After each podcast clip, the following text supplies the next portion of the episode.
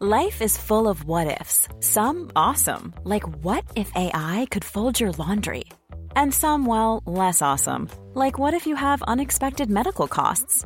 United Healthcare can help get you covered with Health Protector Guard fixed indemnity insurance plans. They supplement your primary plan to help you manage out of pocket costs. No deductibles, no enrollment periods, and especially no more what ifs. Visit uh1.com to find the Health Protector Guard plan for you. Kia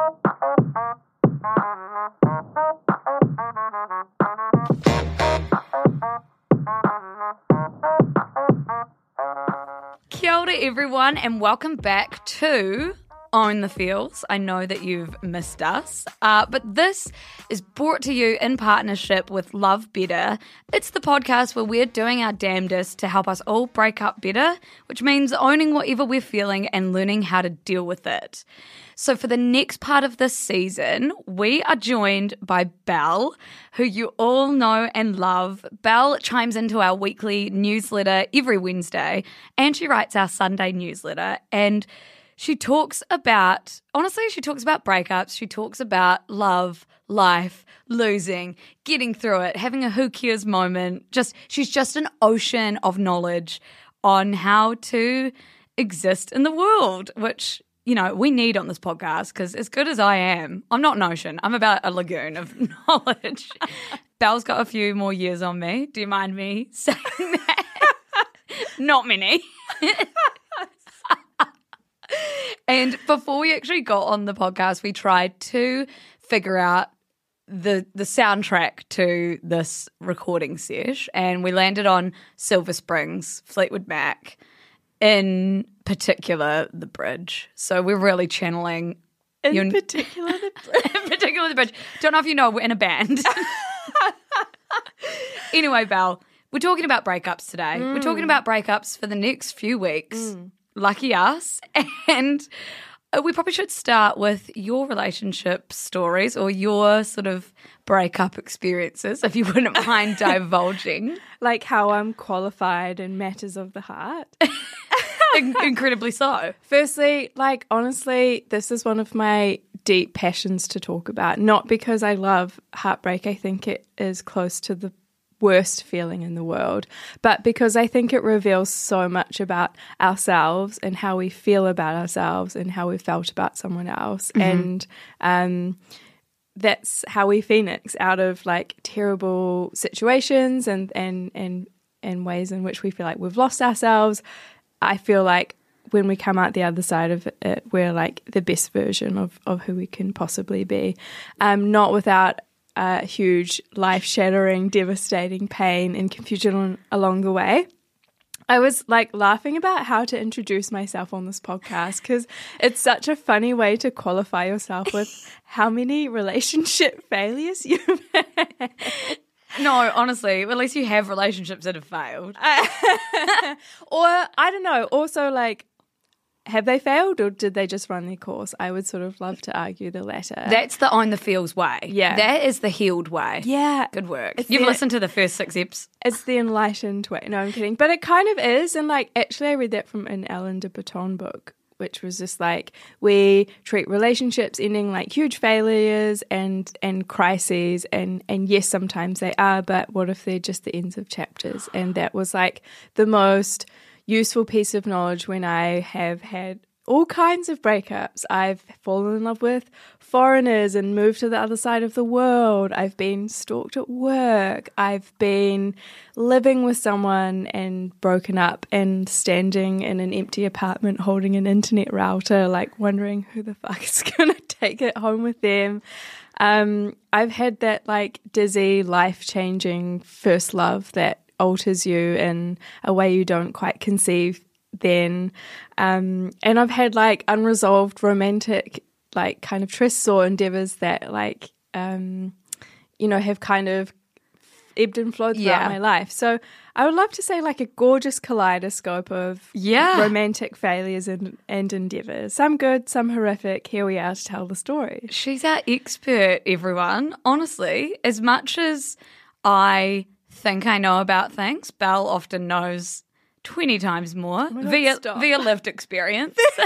so I'm sorry you've had to go through that kaleidoscope, but unfortunately, our listeners are going to really thrive out of your I love being able to use that to help other people, Phoenix, because Yeah. I feel like in a breakup, you are just in, well, the worst ones I've had, you're just completely out of your body and in such a stage of grief that speaking to people who've been through something similar or have a hot take or are calm and wise are just like absolute gold in, in that moment and often help you phoenix out of it.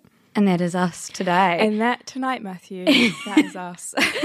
And so today we are talking about situationships and situationship breakups because they're very common and I feel like very confusing because how do you reconcile, you know, the aftermath of a re- of a relationship that none of you had labeled was actually a proper relationship? You sort of I feel like you're kind of questioning whether you can grieve it or whether you're meant to just be really chill about it. So you all, bless your souls, had a lot of situationship stories, which as always help us guide these episodes. I will never get over how generous you all are. But before we get into your stories, I thought feels ironic to define something that doesn't want to label. oh my God, so good. Yeah. um, but I thought we'd give some definitions. Uh, I love this one from Urban Dictionary. Let's just chill, have sex, and be confused on the fact that we are not together but have official emotions for Oh each my other. God, no, this absolutely sends me. And it's like, why can't we? Is this like being afraid to commit. And I think we can get into this later. But I, I feel like the world in which we live now is so digital and ephemeral and like next, next, next, maybe something's better. I can go home and swipe on my phone and probably connect with someone in a better way. And Yes. this like fear of like taking the leap. I know, and it just, we will get into this later, but the idea that, but what if they're not the best option? Oh, that ah. just, it kills me. So now we have a bit more of an a fish definition. This is from Jess Carbino, who's actually got a PhD, so great to have an expert on here. no offense. Um, I'm taking all good. She's a former sociologist for Tinder and Bubble. Bumble? for Tinder and Bumble. And she says situationships can be defined as a romantic relationship that lacks commitment and the associated norms and expectations. So that's like you're kind of in a relationship, but you don't do all the normal relationship things. You sort of just sleep with each other. Yeah, you just turn up at like eight thirty after work with some Vietnamese food and make out and go to sleep. Yeah. But you don't Talk about to, your like- day? Yeah, maybe, but you don't have to like meet their family Yeah. or like go to Briscoe's with them and buy like linen or like do the boring stuff that often makes a relationship feel really domestic. Yeah. And then we have this one from Time magazine, which is just a funny place to get a situationship definition. Somewhere between great love and no strings attached lies a category of relationship that needs a bit more defining. It's emotionally connected, but without commitment or future planning. The labels boyfriend and girlfriend don't really apply, but it's way beyond a casual hookup. It includes going on dates, having sex, and building intimacy without a clear objective in mind. Enter situationship. That's an interesting one because they say that there's no future planning in that one. And it kind of makes sense because the situationship is the classic 3 a.m. you up text, It right? is. It's the reply guy. It's Yes. the like, I'm just kind of seeing someone. Oh. it's like, Or oh, it's the like, you are so fun. Like, why are you not in a relationship? Yeah, So- crazy that no one's chosen you yet. Wild, but do you want to make out? it's also like um, if you uh, free yourself from the fear of planning for the future. It's it's like. Oh, I don't care if they see me yoga in my like sweaty yoga gear because like I don't I don't care if they don't like me that much. It's like really self protective sort of relationships. Hey, which should be like, that should be what you do if you want a big time. future with them. Like, you should. But it's interesting that we set these boundaries for ourselves to self protect when we're like not fully confident. And especially when we're young, though. At high school, the worst thing ever would have been someone that you were interested in, whether it was a relationship or a situationship, catching you at a time where you just weren't prepared. And that's because we were oh all just God, I've figuring totally out had that. Yeah. Yeah. It's like don't see him in the supermarket with my mum.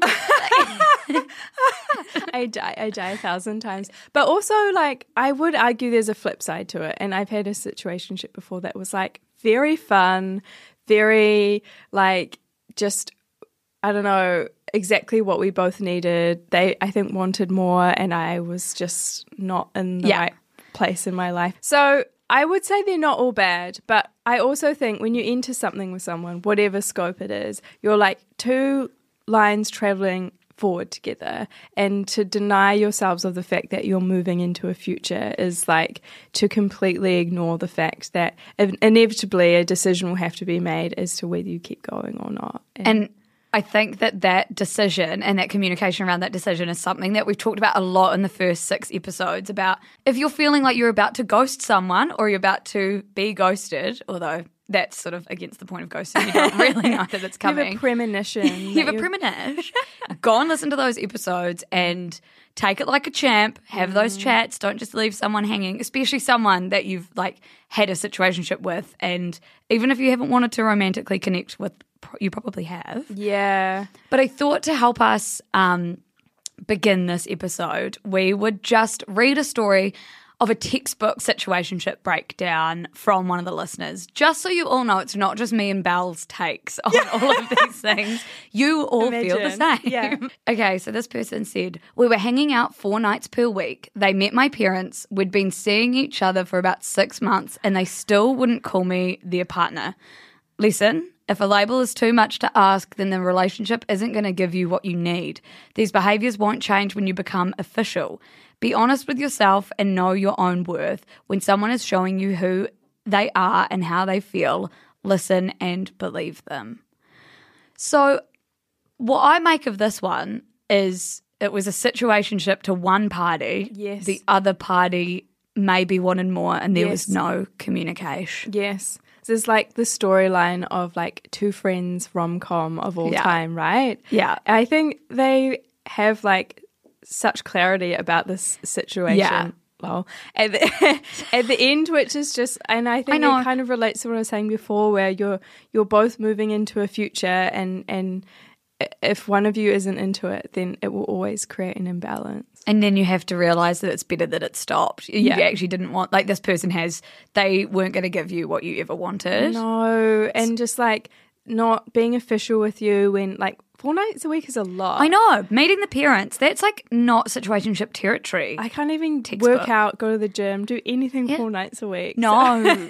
so fair enough, and really great that that person has come through that, learnt the lesson. Now that we know what a situationship is, um, something that we were wondering as we were sort of writing these scripts, Belle and I, was why suddenly situationships are everywhere, and obviously it's because situation situationship as a label has come around to something Belle and I love sort of put a name to something mm. that we were all doing for years. You know, the world has been having situationships. We just probably haven't been calling it situationships. So we again, I'm going to validate you all here. This is what we did a lot in the first few episodes.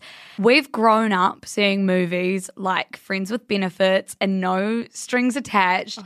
There was actually like probably a period of two years where there was multiple movies that you couldn't distinguish between. No, no. Like what one was Justin Timberlake in? I'm not sure. Which two like white heterosexual lead characters were playing like fraught, kind of wealthy, but can't deal with their emotions. hate each other, but they're just gonna fuck because it's primal. Yeah. and he turned up to a house with a cake at the end, and it was crazy. Yes. So they these people in these movies and pop culture and things like that showed us that all these people were too busy for a relationship, but they craved romantic connection and they would do these sort of no strings attached arrangements and surprise surprise end up falling in love. It was all quite confusing but also at the same time quite textbook. John Mayer plays in the Oh background. Christ. Slow dancing in a burning room. Send me.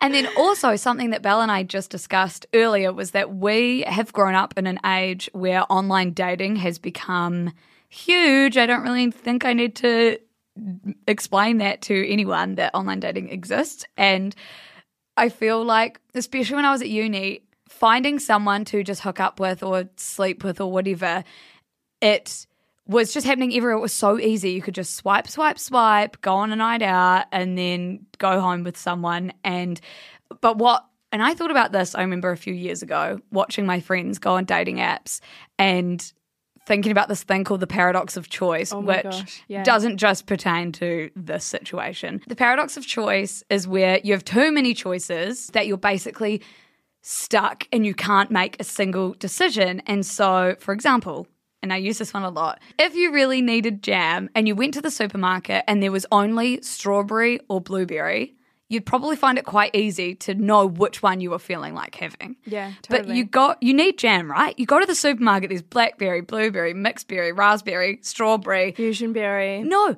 and you just there's too many decisions that often you're like, I actually don't want that. I'm going to go get Nutella instead Yes. because it's too hard to make a decision. And so I sort of feel like with dating, we're finding it too hard to make a decision because we're so scared of not picking the right one that this paradox of choice means that we just can't decide. And so situationships are like, well, I'll have you, and then I'll have you. I'll and have you for now. I'll have like a little tiny bit of jam here and a different jam next week. Yes. I also think it's funny that you mentioned that I was older than you. Not I'm like how much like five years Yeah. older than you. But I think I grew up just before as in when I was at uni, dating apps weren't invented. Wow. I'm pretty sure. I don't think we had Uber. Uh, Man, I sound so old. you didn't have Uber Eats. Nah. no, Uber. I Oh. don't think Uber existed when I was at uni. So I kind of came of age where the best place to meet people was in bars. Yeah, and the lucky. energy was like quite um as I say, horny and romantic in that way because you didn't have that sort of thing in the back of your mind of, oh, I can just go home and swipe in my Yes. bed. Or if they swiped on my best friend and I'm Yeah, yeah, yeah. There was totally none of that. And so there was more of a feeling of serendipity and, well, there's this like cute person at, at the bar. If I don't talk to them now, I might not ever talk to them again. So it felt more like real life living. Yes. And I, what sort of growing up in, through my 20s as dating apps came about has been so interesting to really feel that mentality shift of lots more jams on the Yes. supermarket shelf. How can I choose? and and having that fear of commitment because you could be on a date and they could be swiping when you go to the bathroom. Oh my gosh. And I so- that idea.